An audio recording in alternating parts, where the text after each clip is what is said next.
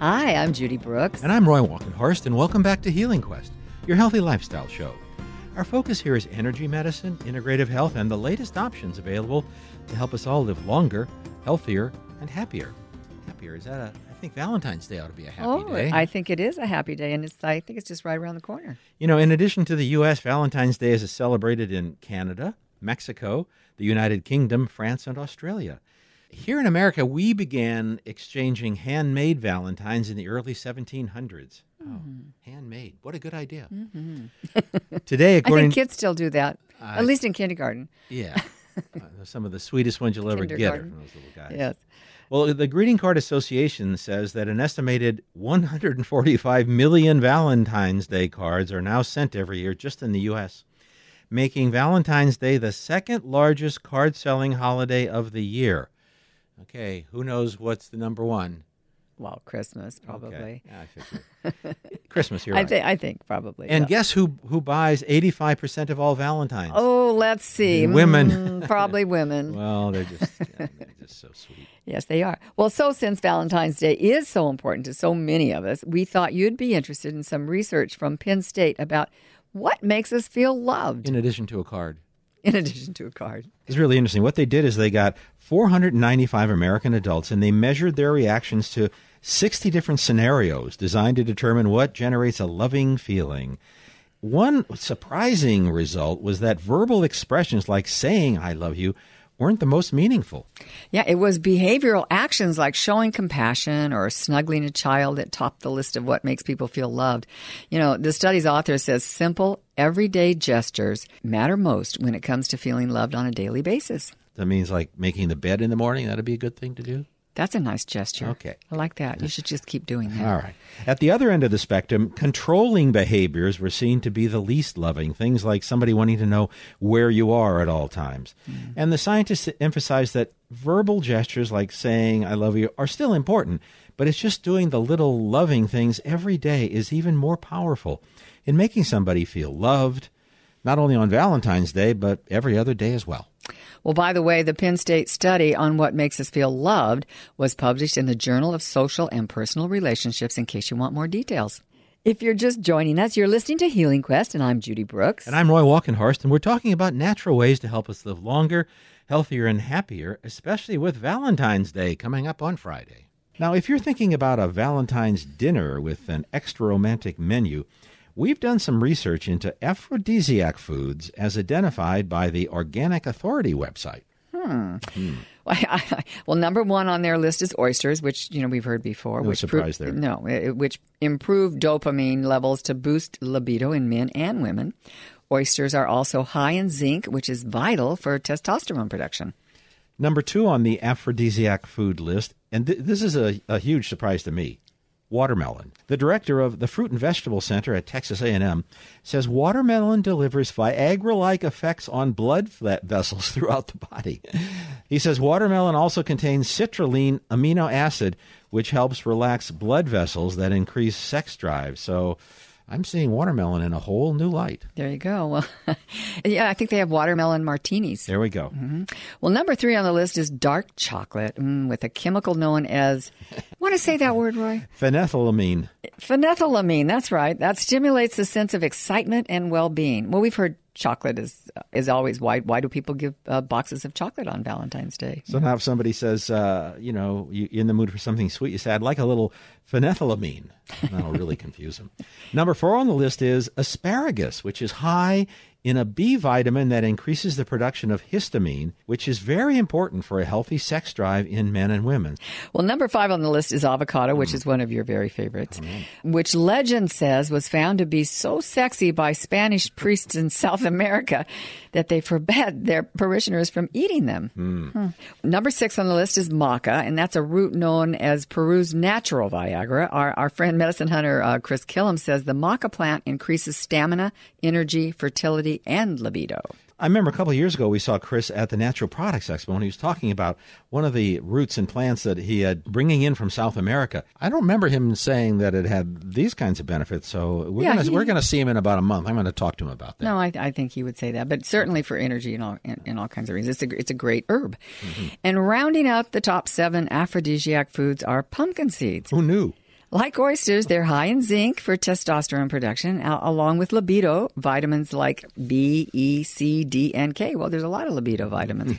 and minerals, including calcium, potassium, niacin, and phosphorus.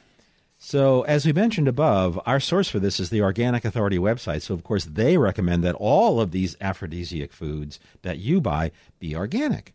So, to recap, for that romantic Valentine's Day menu, I'm trying to figure out how you can kind of weave these all together. You want to obviously you want to start with oysters. We knew that. But watermelon, dark chocolate, asparagus, avocado, maca, and pumpkin seeds. There you go. Well, there's a menu. I'd really like to see how somebody puts all that together. I, I, I don't even think I'm going to try. That's why you need multiple courses. That's that's right and always chocolate. Chocolate, chocolate, chocolate. Especially the dark chocolate, the 80%, 90% cacao that's really full of antioxidants. It's good for you. It's what the doctor orders. Yeah, I wanted to participate in the research projects on that. I could never figure out how to get on them. But anyhow, so yeah, chocolate. And we have one other thing to add to this list, and that is beet powder which has a lot of benefits. And one of them is it could really, uh, guys, it could really help our uh, our Valentine's Day because it is important for our cardiovascular health. It's a vasodilator.